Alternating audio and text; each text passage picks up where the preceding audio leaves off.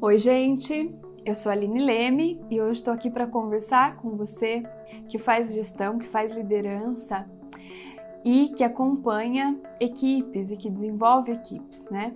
Existe uma questão que eu tenho escutado muito que é: nossa, a minha equipe está muito dependente de mim, está precisando muito que eu realize por ela. E aí eu quero convidar você que faz gestão a pensar numa coisa.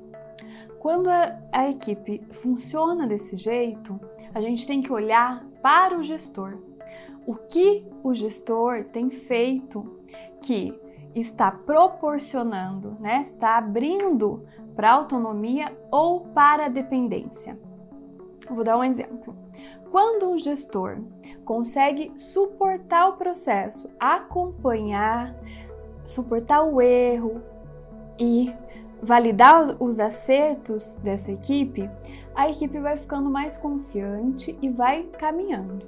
Quando o gestor fica muito é, inseguro em relação a, a si mesmo e a sua equipe, a equipe vai percebendo, porque o gestor, ao invés de abrir espaço para que esses, é, essas pessoas realizem o que elas têm que realizar, ele vai e faz no lugar delas. Quando o gestor faz isso, ele envia uma mensagem, ele está comunicando alguma coisa. O que, que ele está comunicando? Que essas pessoas não têm condição de realizar. Esse processo gera a dependência, deixa as pessoas inseguras, né? deixa essa equipe muito instável e com medo de realizar as coisas.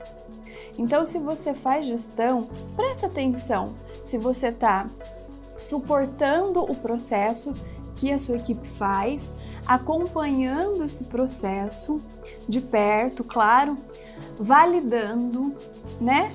É, entendendo que todo processo tem erro e tem acerto, ou se você está num processo mais com eles de crítica, de fazer por eles, de realizar por eles. Isso é muito importante se você quiser ter uma equipe que desenvolva, né, que se desenvolva e que possa expandir os projetos.